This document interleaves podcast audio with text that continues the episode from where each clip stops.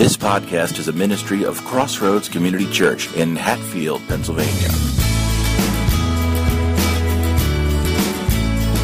And now, the message.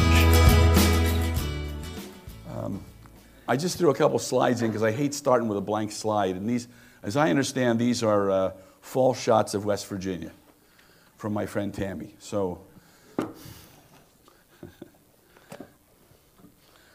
understand we have some Virgi- West Virginia related people here, so that's a good thing. Hey, by the way, thanks for the, for the gang that did breakfast this morning. Great job. I don't know if you, I don't even know who everybody was, so if I start naming them, I just saw people there. They did a great job. Um, and, it, and it really was a great turnout. I was amazed. And if, you would all just come back for Thrive next Sunday, that'd be terrific. I don't know what we have to do to get you there, but, that was, but the pancakes got you there. That was certainly uh, a good thing. I notice you've worked in a few activities through the fall that involve food, and that's always a, a real good thing. We've been talking about discipleship, as Ben already mentioned. And uh, one of the things about discipleship is uh, that the key development of a disciple is this uh, growing consistency of what's in our head and in our hearts and in our hands. And I know Pastor Mike and Pastor Nick have talked about this before, and I just want to take it a step further with some of my thoughts.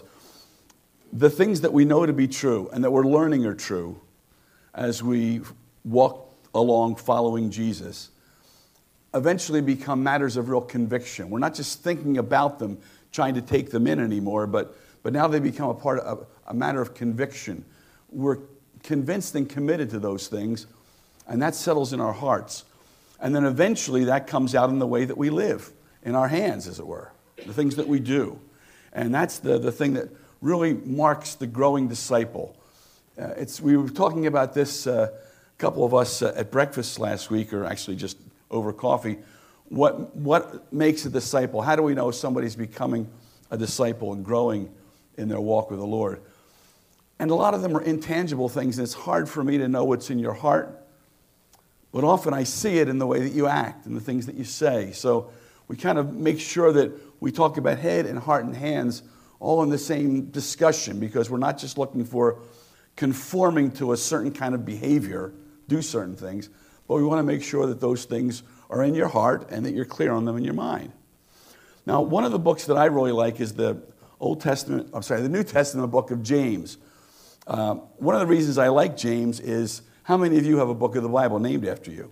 See, but I do. See. Okay, Daniel, you do. I understand. Okay. There are some others, I know. Yeah. But what I like best about James uh, is his background story and the way he looks at life. The James that wrote the book of James, and by the way, I'm going to have some slides up here with scripture on it, but if you actually want to follow along for yourself, it's page 1196 in the Pew Bibles uh, in, front, in front of you there. If you brought your own Bible, you're on your own. You just have to find it. Go to the index and find it. But it's a short book. James was actually the half brother of Jesus, our Lord. After Mary conceived by the Holy Spirit Jesus, she and Joseph came together and they had other children, one of which was James.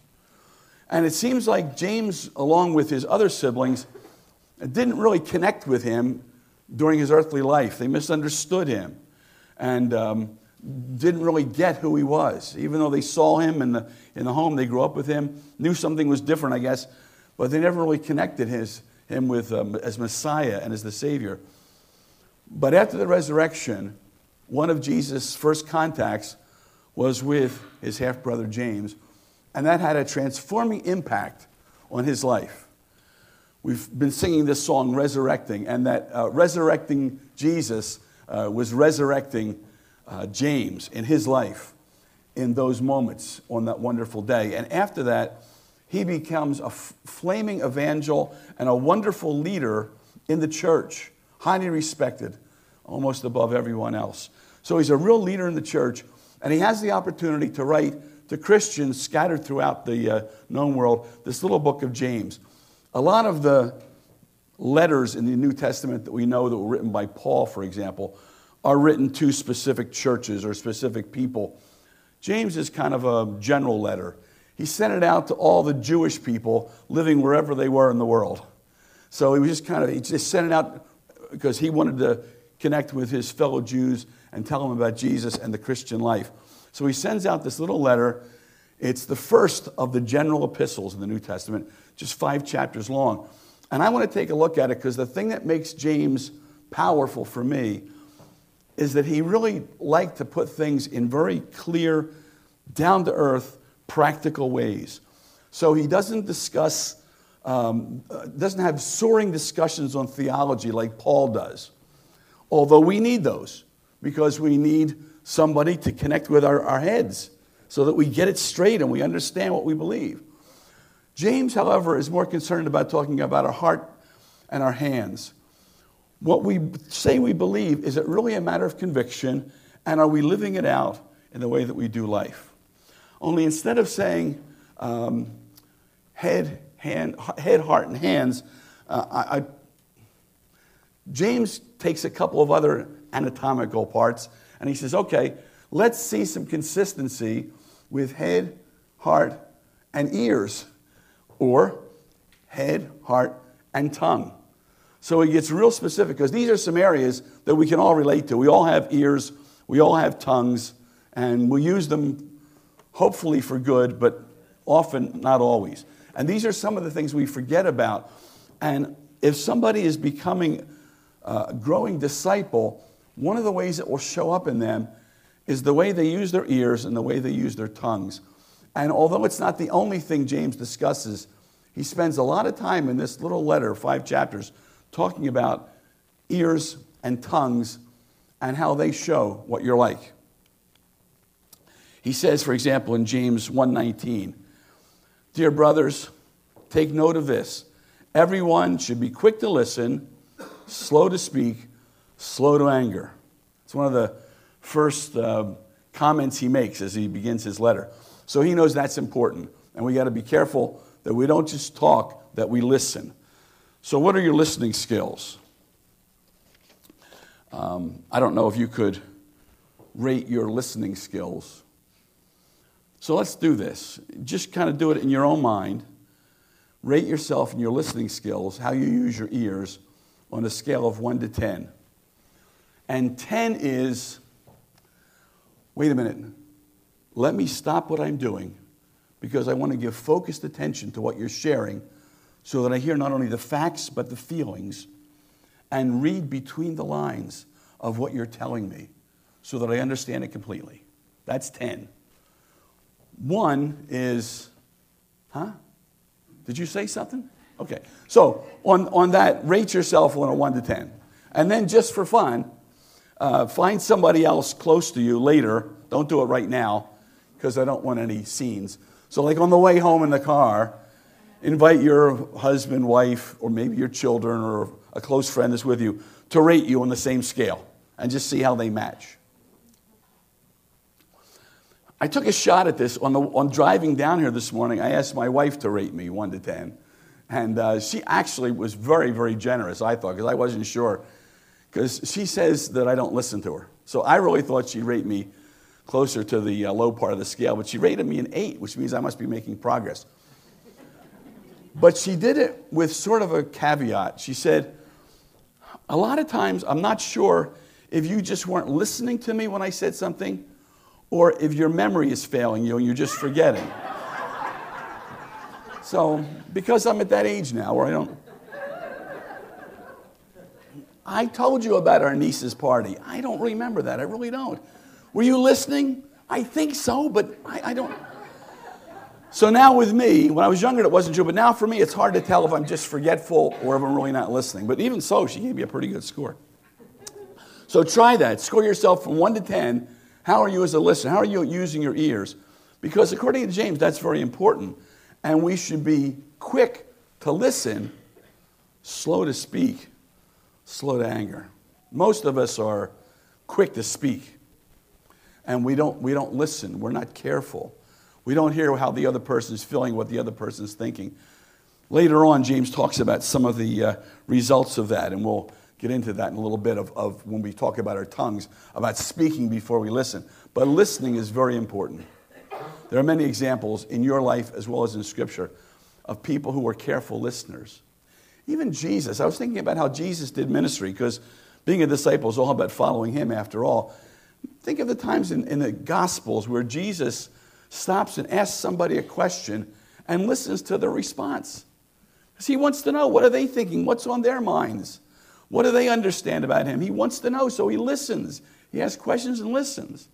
If Jesus can listen, uh, I think I should be able to be able to listen, and you too. So listening is critical if we're going to be a growing disciple.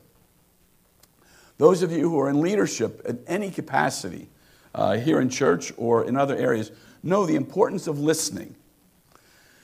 Now, I also know that there are certain people who, if, if you gave them the opportunity, would take up your whole day telling you things so you could listen. So they need to learn to be a listener too. You know, so there's that goes around. But, but most of the time, the fact is, we don't really listen. Somebody was just telling me, I think it was yesterday, he said, the problem is when, when you say to somebody, Hi, how are you?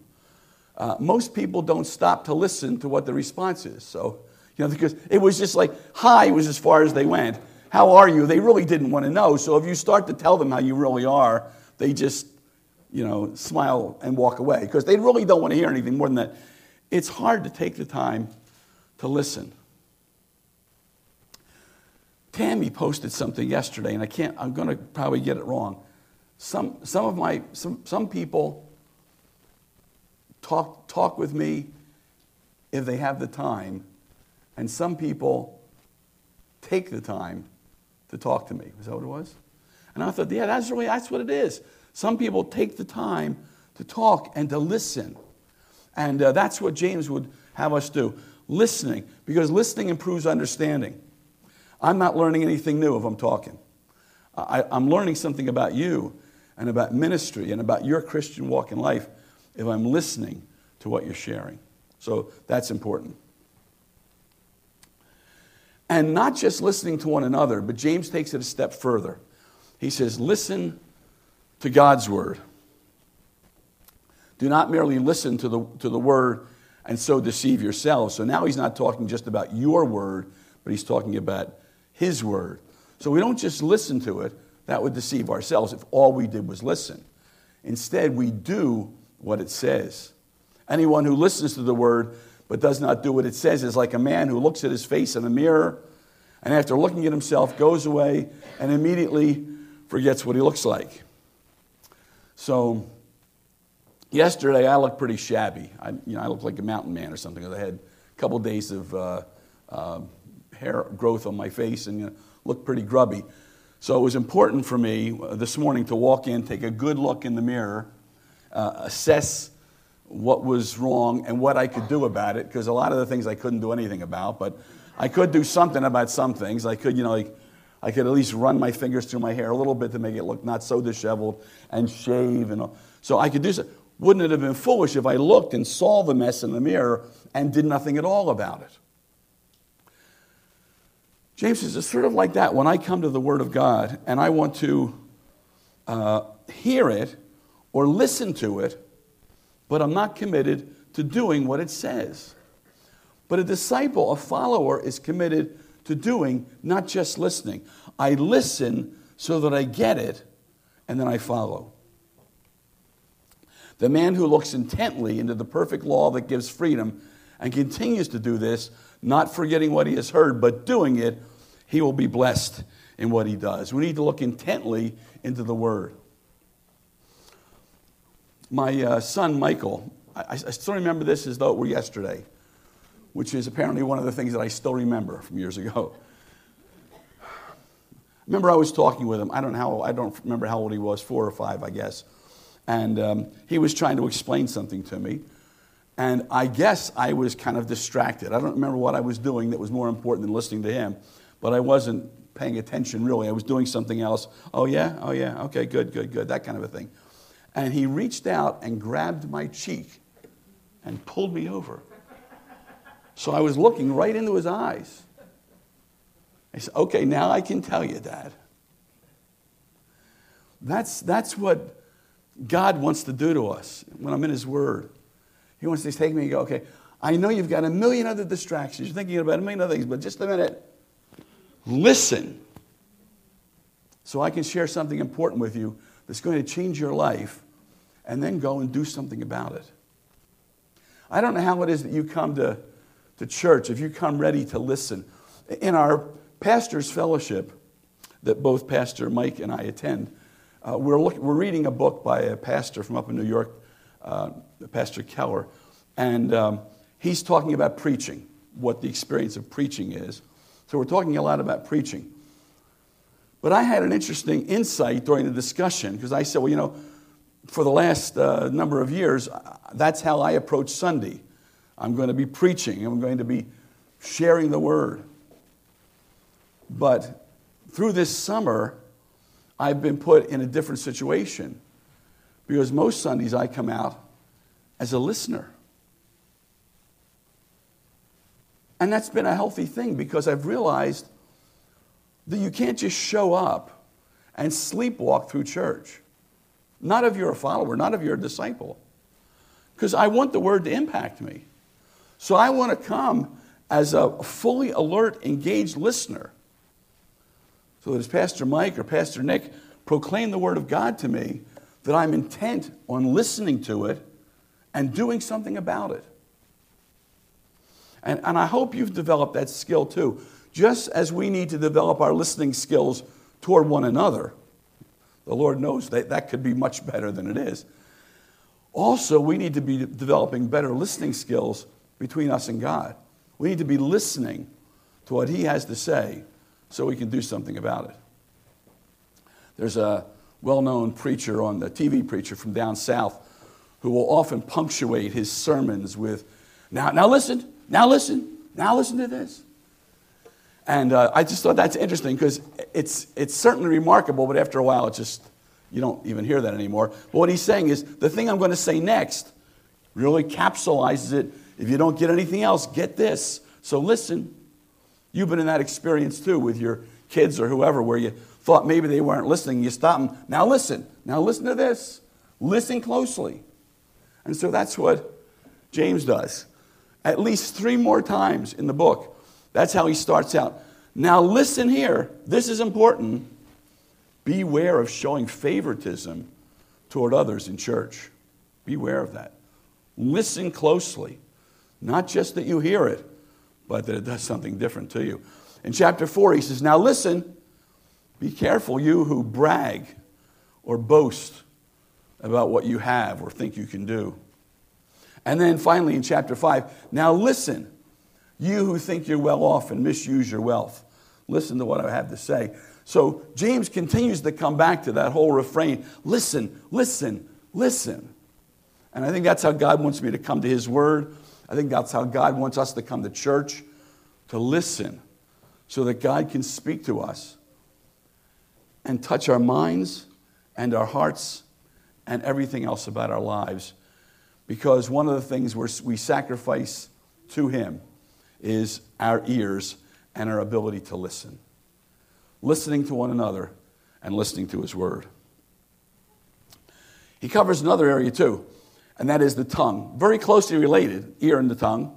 They're two important parts of the body and uh, often go hand in hand in most situations. We all stumble in many ways, and if anyone is never at fault in what he says, he's a perfect man, able to keep his whole body in check. If you can never make a blunder or a fault in what you say, you are remarkable beyond everybody else here. Is there somebody here this morning who would like to share a testimony by, by your testimony that you have not made any misstatements or foolish remarks this week since last Sunday? Anybody just by a show of hands? Okay, I didn't think so. I thought I had you pegged. It's hard and maybe even tried. Maybe like as soon as, as it was out of your mouth, you wished you could pull it back in, but there it was. Because it's hard to control it. He goes on, he gives some interesting illustrations. I wish I could have some people come up who really knew something about these illustrations. I understand them, but I know there's people here who probably understand them better.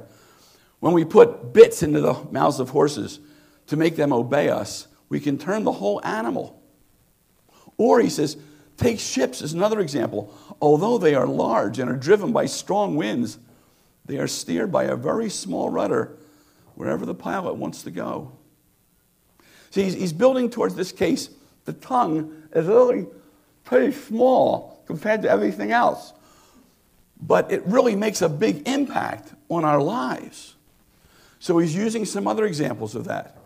Now, I don't do much with horses. I know Jennifer's got a horse, so she could probably come up here and tell us all about horses and bits in their mouths and turning the horse and all that.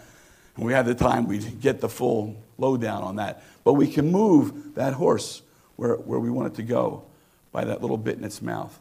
Those of you from the Navy could come up and tell us about a, a ship, a large ship, a carrier or something that turns just with a rudder, that large ship. And if that's true, how much more should it be for us? The other is the downside of this.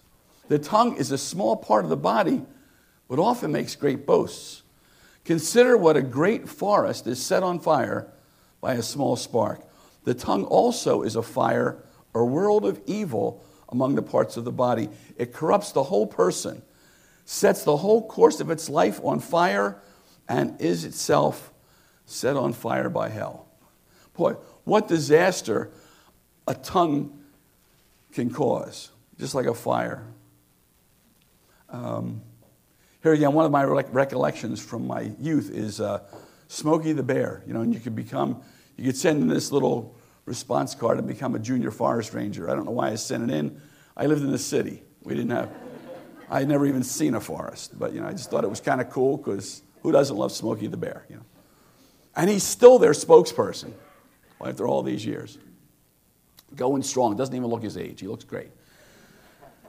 But he would remind us just a careless spark. Those of you who go camping know the importance of just a careless spark, a, a, a fire not, not properly uh, uh, handled when you walk away, just could set on fire the entire forest. And sometimes the tongue is like that. It says things, and sometimes you can't take them back. The words that we speak with this tongue can destroy reputations. Maybe that's happened to you. You can push somebody away from the gospel by the things that you say. You can erode a relationship. Marriages often struggle because harsh words are said. With your tongue, you can wound spirits. With the words from your tongues, you can be divisive them versus us. This and many other things the tongue does. Even other things that we don't think are such a big sin, they really are. Somebody once described flattery as saying something to somebody's face that you wouldn't say behind their back. Think about that for a minute. Saying something to somebody's face that you wouldn't say behind their back. You don't really believe that about them. You'd never say that to anybody else about them. But in order to get an advantage over them and manipulate them in the moment, you say that to their face to try to boost them up so that you can get what you want. So many things we do. And then later on, though, that just comes back to bite us because they realize what we've done and they resent us, and all these things happen. The tongue is just a small part. So, here again, you already have your rating for listening. You rated yourself on a scale of 1 to 10. Later on, you're going to ask your wife, your husband, your oldest child. I've, I've only asked my wife to rate me, but I intend to ask one of my children and one of my grandchildren to rate me. And that's even a more scary thing. Or a friend. Just get somebody to try to be honest with you. So now rate yourself not just on your ear, but on your tongue. Now, for this, I guess um, 10, 10 is um, people often come to me to receive words of grace, blessing, and encouragement. Or one is uh, my tongue is licensed as a deadly weapon, or something like that. You know, so, so you rate yourself somewhere in there, and then ask somebody else to kind of rate you. Here again, Denise was. I think she felt bad for me because I was I've been sick this week, and she went easy on me, but she actually rated me pretty generously. I thought. She, she said she actually gave me a seven for my tongue skills, and she said, "But your one besetting sin is still sarcasm." Which I knew. And I really, I've been working on it. One of my friends, Ken Mawson, as a matter of fact, gave, gave me a book one time. Just it was all about it's a whole book just about sarcasm, different types of sarcasm, how to use sarcastic remarks in the conversation. So I'm well schooled in sarcasm, but I know that generally it hurts, it tears down, it discourages people, and it often does it in such a way that I get to mock them in the process. So that's something I have to be careful of. Going for a cheap laugh, but I wound somebody's spirit. So you have to figure out what your category of sin is in using your tongue. But God wants me to use my tongue for good. James says in another place if anybody considers himself religious and yet does not keep a tight rein on his tongue, he deceives himself and his religion is worthless. So you may think that you're a fine, upstanding, church going person, and that's great, but what does your tongue say about you? What does that say about who you are? If your tongue isn't in control, then all those proclamations about your religiosity really don't mean much. Because James says, here's the sad thing with the tongue, we praise our Lord and Father, and with it, we curse men who have been made in God's likeness. For out of the same mouth come praise and cursing. My brothers, this should not be.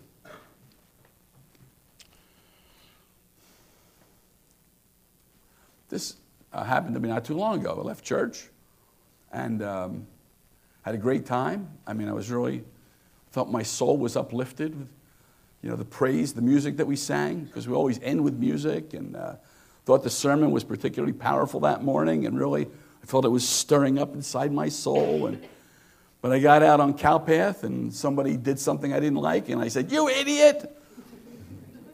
Anybody ever done that? Probably not. I'm sorry. I'm embarrassed to admit it. But so here, this is like five minutes after I had just been in God's presence with you all, praising God. And, you know, a mile down the road, I'm cursing somebody for something they do.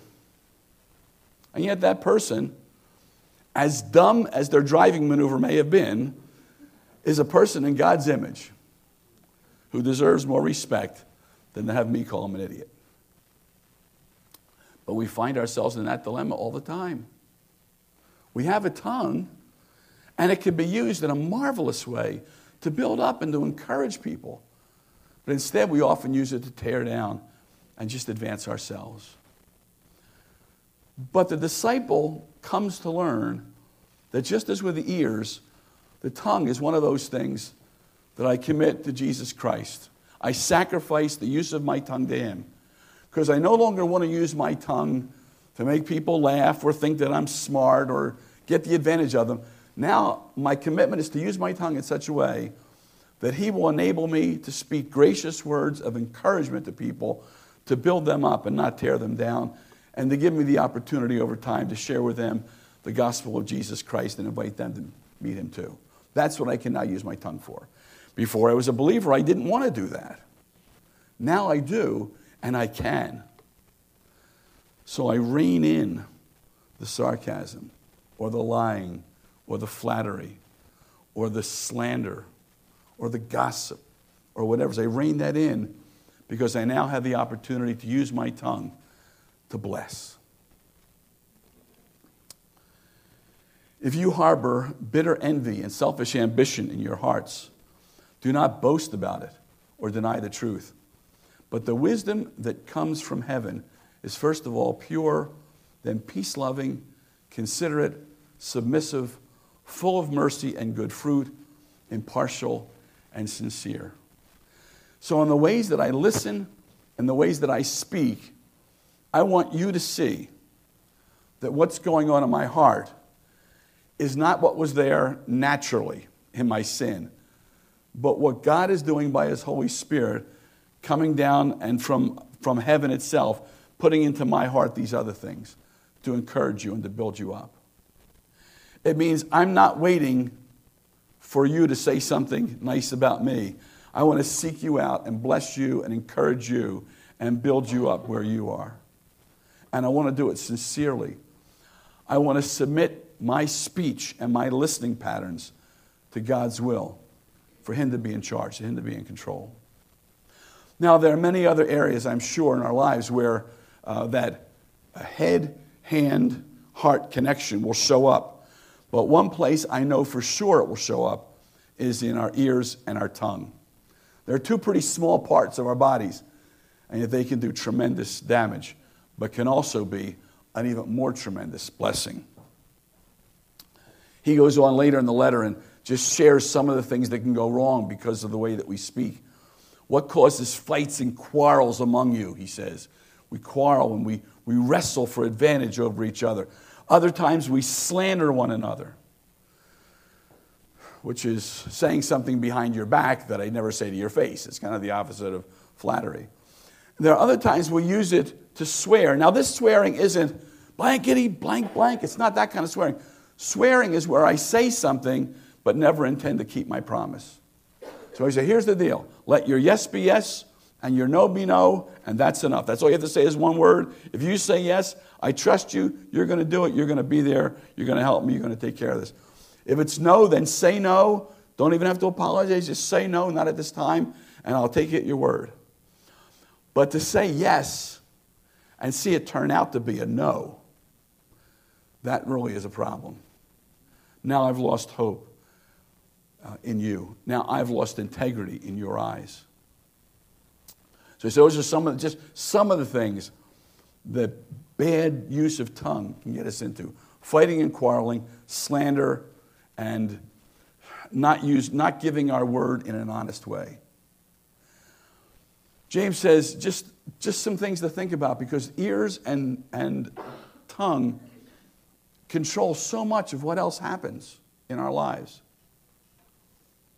I know that uh, many of you are real interested in your, in your bodies and taking care of them, and I admire that. Um, about a year and a half ago, Denise and I went out and got a membership in the Upper Perk Y. It's a beautiful new facility.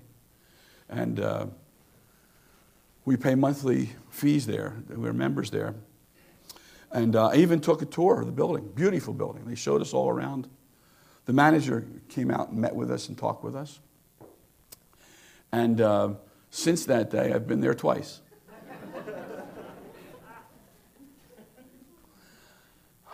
I don't say that to brag, obviously.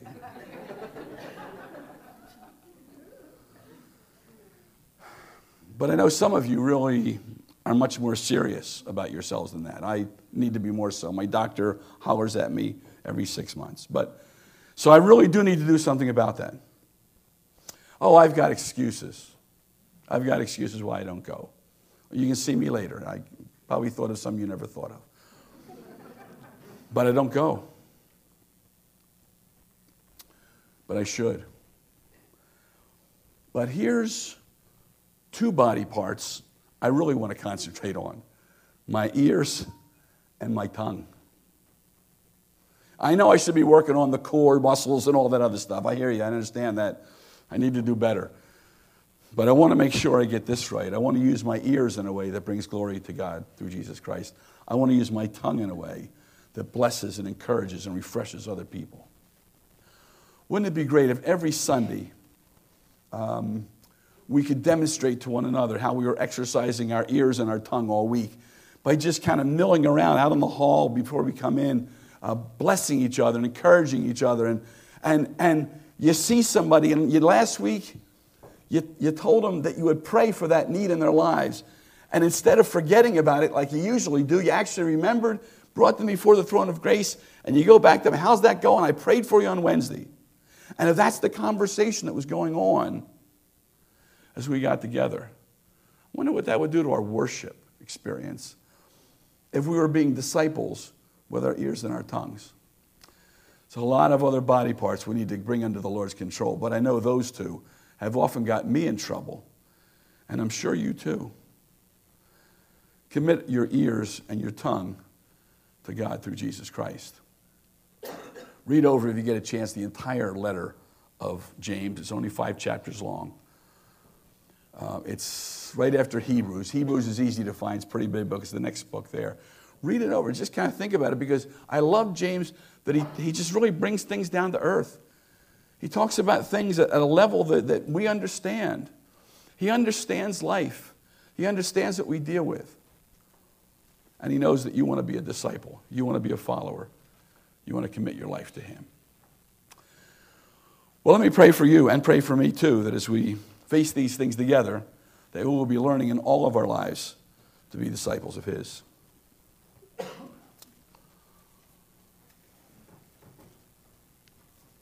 Lord, I do indeed thank you for the privilege of having ears and a tongue. Now I need you to teach me by your Spirit how to use them in a way that brings honor and glory to you. I want to sacrifice on the throne, on your throne, um, the way that I used to use my ears to listen carefully to choice gossip to listen, to, to stand around and listen to those um, inappropriate remarks or jokes, to listen to other things that were unwholesome. Instead, I want to use my ears to listen to the concerns and listen compassionately to my brothers and sisters in Christ, those of my own family, as they share with me their, their hopes and their dreams and their heartaches. Help me to be a better listener, Lord. And Lord, this tongue that gets me into trouble so often, how is it that we can control so many other things in our lives, can't seem to control our tongue? Lord, I sacrifice to you this tongue to be used for your glory. May you prompt me by your Spirit to speak words of grace and blessing to others in my life. So as we all come together for worship, we begin our worship even before 10 o'clock by blessing each other on the way in, maybe even through the week with phone calls and all the rest. And somehow, Lord, even in this day of technology, it often still blesses me to hear a phone call, a voice from an old friend, rather than just a text. Help us to use our tongues in a way that shows that we are your follower, committed to your glory. For it's in Jesus' name I pray. Amen. Thanks for listening. Intro music by bensound.com. Visit us online at crossroads-cc.org.